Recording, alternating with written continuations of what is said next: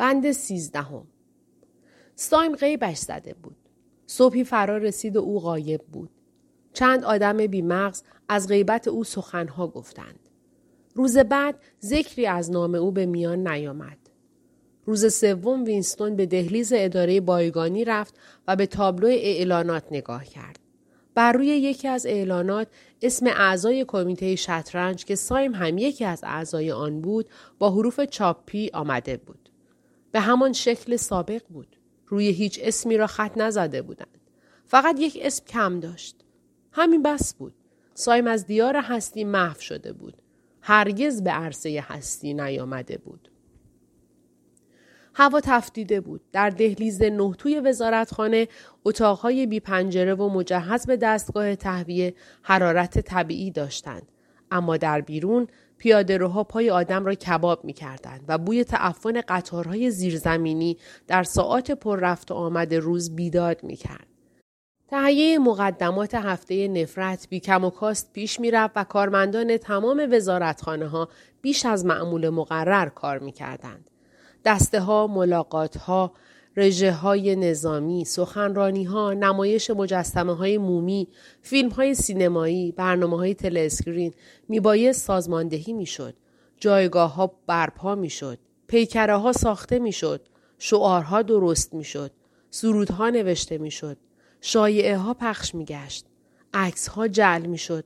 در واحد جولیا در اداره فیکشن کار تولید رمان موقوف شده بود و با شتاب سلسله جزواتی درباره بیدادگری بیرون می‌دادند. وینستون علاوه بر کار معمول هر روز ساعتها صرف بررسی نسخه های بایگانی شده تایمز می کرد و اخباری را که می بایست در سخنرانی ها نقل قول می شد تغییر می‌داد و به آنها شاخ و برگ می‌داد. دیرگاه شب که جمعیت پرهایهوی رنجبران در خیابانها میگشتند شهر فضای غریب و تبالودی داشت.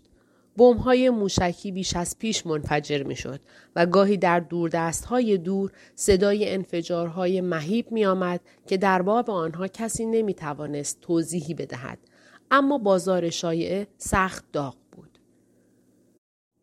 آهنگ جدید که قرار بود در اون مایه سرود هفته نفرت شود اسم آن سرود نفرت بود از پیش ساخته و مدام از تلسکرین پخش می‌شد.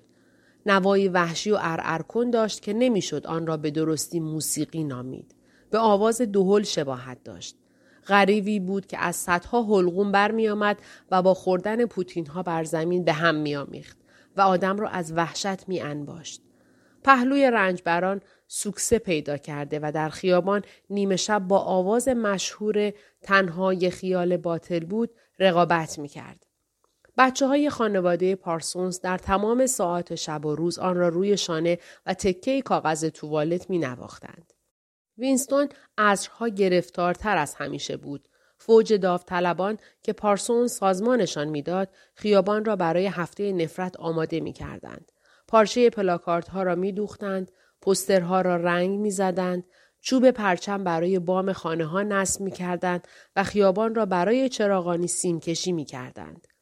پارسونز با افتخار می گفت که 400 متر پارچه هم برای آزیمبندی امارت پیروزی کفایت نمی کند.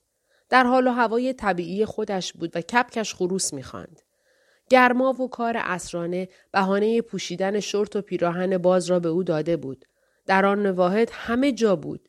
می‌کشید، هل می‌داد، اره می‌کرد، چکش می‌زد، بدیه گویی می‌کرد، با همه خوشوبش می‌کرد و در همه حال شر و شر عرق از تمام بدنش جاری بود و بوی تند آن در فضا پخش می‌شد.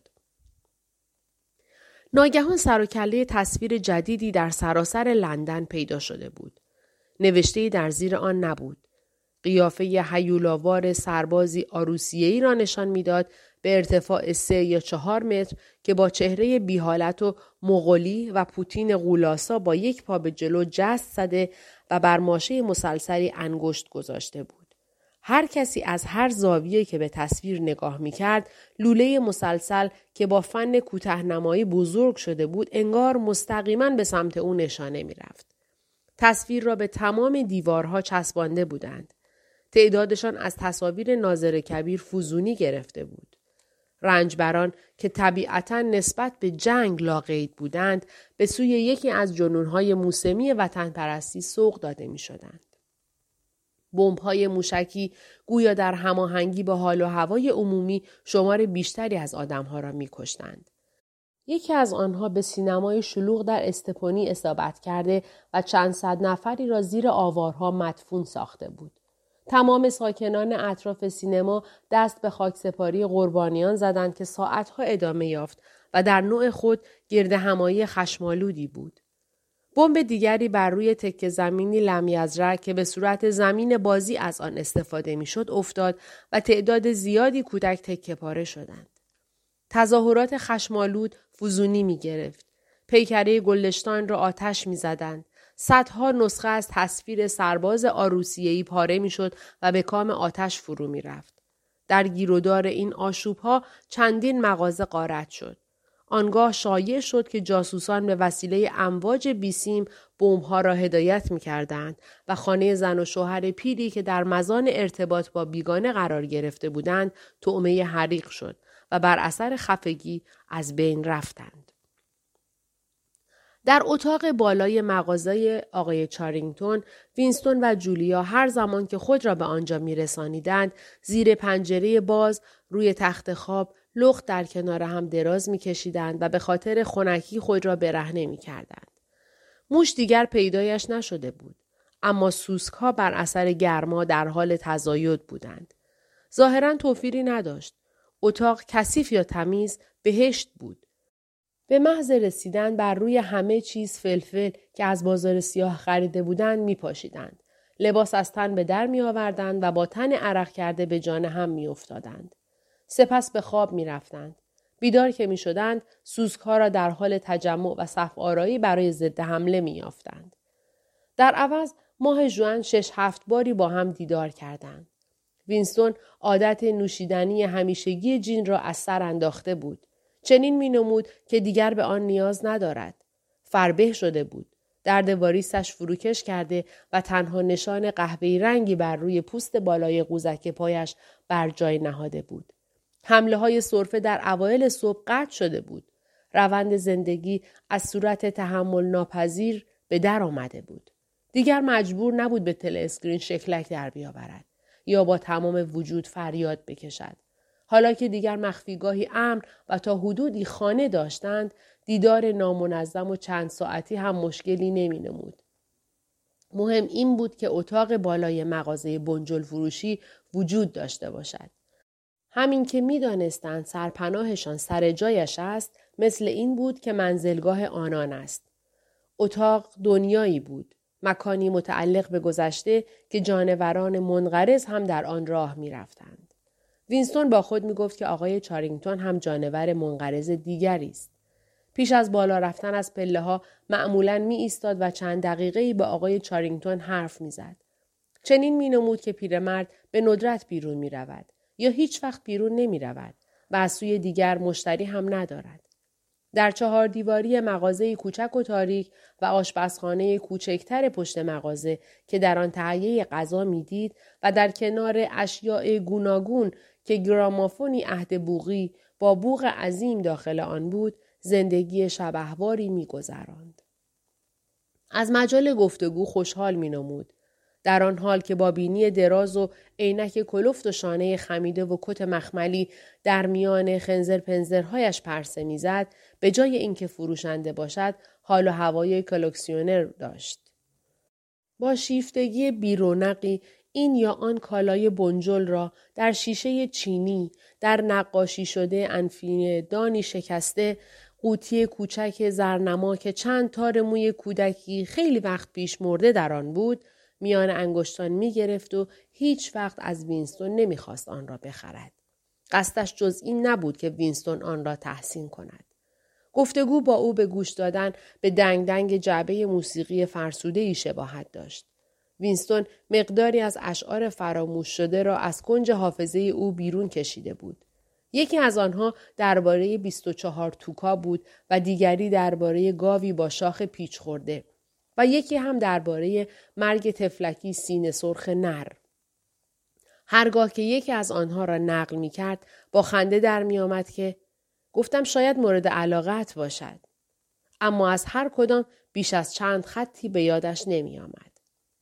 وینستون و جولیا می دانستند که واقعه کنونی دوام نمی آورد. اوقاتی بود که واقعیت مرگ غریب الوقوع مانند واقعیت ملموس تخت خوابی بود که روی آن آرمیده بودند.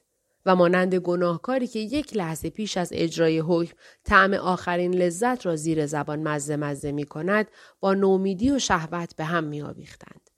اما اوقاتی هم بود که علاوه بر بودن در امن و امان خیال می کردن جاودانه اند. مادام که در این اتاق بودند هر دو احساس می کردند که آسیبی به آنان نمی رسد. رسیدن به آنجا دشوار و خطرخیز بود اما خود اتاق حریم حرم بود. به وزنه بلورین شباهت داشت. همان که وینستون به درون آن خیره شده و احساس کرده بود که امکان ورود به داخل آن دنیای بلورین وجود دارد و به محض ورود به آن زمان را می توان از حرکت باز داشت. اغلب خود را به دست خواب و خیال فرار می سپردند. تا قیام قیامت بخت به آنان یاری می کرد و بقیه عمر طبیعی خود را در آغوش هم می گذراندند. یا کاترین می مرد و با بامبولی ظریف وینستون و جولیا ازدواج می کردند یا با هم خودکشی می کردند. یا ناپدید می شدند. تغییر قیافه می دادند.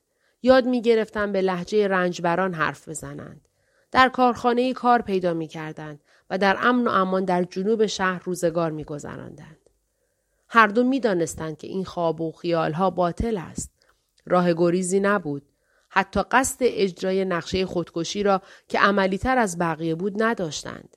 به ریسمان لحظات چنگ زدن و چرخانیدن دوک حالی که آینده ای از پی نداشت غریزه شکست ناپذیر می نمود. درست مانند ریه های آدم که تا هوا وجود دارد نفس بعدی را فرو می دهد. گاهی نیز از اقدام به اوسیان در برابر حزب سخن به میان می آوردند. اما نمی‌دانستند که گام اول را چگونه بردارند. فرزن که انجمن اخوت وجود خارجی می داشت. دشواری راه یافتن به درون آن بر جای می ماند. از الفت غریبی که بین او و اوبراین وجود داشت و یا می نمود که وجود داشته باشد و از انگیزه ای که گاهی احساس می کرد که نزد اوبراین برود و اعلام کند دشمن حزب است و کمک او را می خواهد برای جولیا می گفت. و شگفتا که به لحاظ جولیا چنین عملی شتاب زده نمی نمود. از روی ظاهر به قضاوت آدم ها می پرداخت و در نظرش طبیعی می نمود که وینستون به برق نگاهی باور کند که اوبراین قابل اعتماد است. وانگهی برایش مسلم بود که تقریبا همه در نهان از حزب نفرت دارند و در صورت بی خطر بودن قوانین را می شکنند. اما از این باور سر باز می‌زد که مخالفت گسترده و سازمان یافته ای وجود داشته باشد. می گفت که قصه های ساز شده درباره گلدشتاین و ارتش زیرزمینی او مشتی یاوه سرایی است که حزب به خاطر اهداف خود جل کرده و آدم مجبور است به باور کردن آن تظاهر کند. هزاران بار در تظاهرات حزب با تمام وجود فریاد زده و خواستار اعدام آدمهایی شده بود که اسمشان به گوش او نخورده بود. و به جنایات فرضی آنها کوچکترین باوری نداشت. هنگامی که محاکمات علنی پیش می آمد، همراه اعضای انجمن جوانان از بام تا شام در دادگاه حاضر می شد و با آنان در فواصل معین فریاد مرگ بر خائنین سر می داد. در طول مراسم دو دقیقه‌ای نفرت در ناسزاگویی به گلدشتاین دست همه را از پشت می بست. با این همه کوچکترین انگاری از گلدشتاین و آین او نداشت. در زمان انقلاب بار آمده و از جنگ های ایدئولوژیک دهه های پنجاه و شست چیزی به یاد نداشت. چیزی به عنوان نهزت سیاسی مستقل از دایره تخیل او بیرون بود و به هر تقدیر حزب شکست ناپذیر بود. همواره وجود می داشت و همواره هم به همان صورت بر جای می ماند. جز با نافرمانی پنهانی یا حد اکثر با کنشهای خشونتبار انفرادی از قبیل کشتن کسی یا منفجر کردن چیزی در مقابل آن نمی‌شد علم اوسیان برافراشت. در بعضی موارد زیرکتر از وینستون بود و در مقابل تبلیغات حزب مسئولیت بیشتری داشت. یک بار که در ارتباط با موضوعی وینستون ذکری از جنگ با آروسیه را به میان آورد، جولیا درآمد که به عقیده وی جنگمنگی در کار نیست. بمب‌هایی که هر روز روی لندن میافتاد احتمالا کار خود دولت اقیانوسیه بود تا مردم را در حل و حراس نگه دارد. چنین انگاری هیچگاه به ذهن وینستون خطور نکرده بود. جولیا همچنین با این گفته که در طول مراسم دو دقیقه نفرت به دشواری می‌تواند جلوی خنده اش را بگیرد نوعی رشک در وجود او برمیانگیخت. تنها زمانی تعلیمات حزب را زیر سوال می برد که به نحوی به زندگی او مربوط می شد. اغلب حاضر بود که استور پردازی های رسمی را بپذیرد چون تفاوت میان حقیقت و دروغ برای او مهم نمی نمود. فیلمسل باور داشت که هواپیما را حزب اختراع کرده است. در مدرسه آموخته بود. وینستون به یاد آورد که در اواخر دهه پنجاه در دوران دانش آموزیش حزب ادعا می کرد که هلیکوپتر اختراع کرده. ده دوازده سالی بعد در دوران تحصیل جولیا ادعای اختراع هواپیما را می کرد و یک نسل که میگذشت لابد ادعای اختراع موتور بخار را هم می کرد. وقتی به جولیا گفت که هواپیما خیلی پیش از آن که خود وی به دنیا بیاید و خیلی پیش از انقلاب وجود داشته حرف او در نظرش آش دهنسوزی نیامد دست آخر چه اهمیتی داشت که کدام آدم هواپیما را اختراع کرده است وقتی هم متوجه شد که جولیا جریان چهار سال پیش را که اقیانوسیه در جنگ با شرقاسیه و در صلح با آروسیه بود به یاد نمی آورد یکه خورد. این درست که کل جریان جنگ به نظر او غلابی می آمد. اما توجه نکرده بود که اسم دشمن عوض شده است. با حیرت گفت فکر می کردم که همیشه در جنگ با آروسیه بوده ایم. این امر اندکی مایه وحشت وینستون شد. اختراع هواپیما به زمانی قبل از تولد جولیا مربوط می شد. اما تغییر و تبدیل در امر جنگ تنها چهار سال پیش به وقوع پیوسته بود. شاید یک ربعی با او کلنجار رفت. عاقبت موفق شد که ذهن او را به عقب بازگرداند و او را وادارد که زمانی شرقاسی دشمن بوده است نه آروسیه. اما این موضوع همچنان برایش بی اهمیت بود. با صبری گفت کی اهمیت میده؟ همیشه یک جنگ لعنتی پشت سر جنگ لعنتی دیگری هست و آدم می‌داند که اخبار سراسر دروغ است. گاهی از اداره بایگانی برای او می‌گفت از جل پردازی های بیشرمانه که در آنجا مرتکب می‌شد.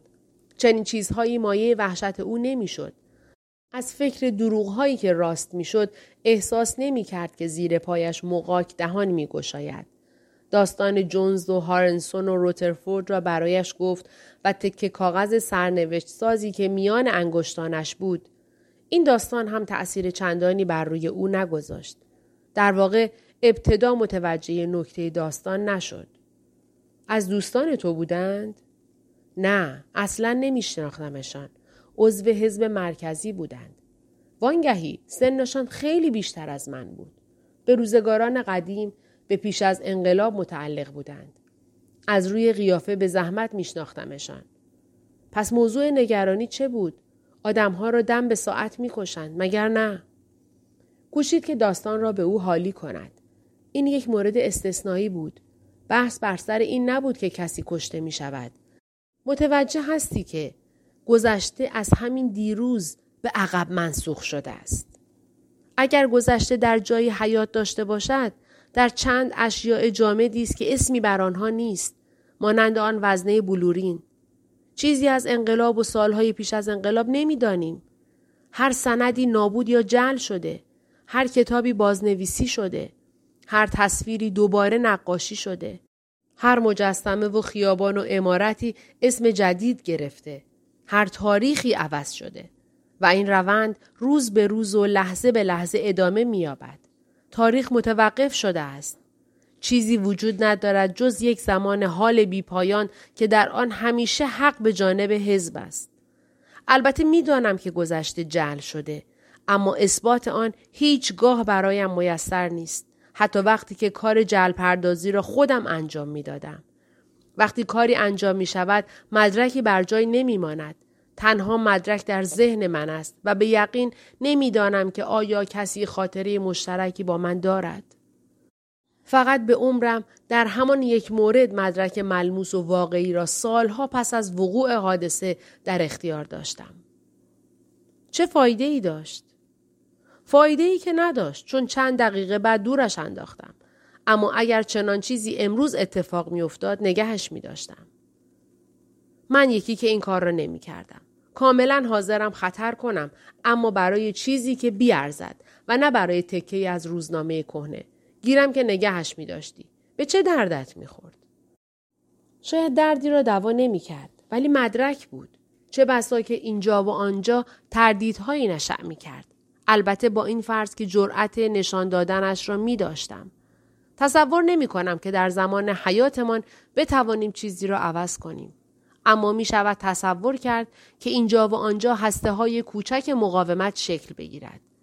دستجات کوچکی به هم برایند و آهسته آهسته نسج پیدا کنند و حتی سندهایی بر جای بگذارند تا نسل آینده بتواند از آنجایی که باز ماندیم کار را از سر بگیرند.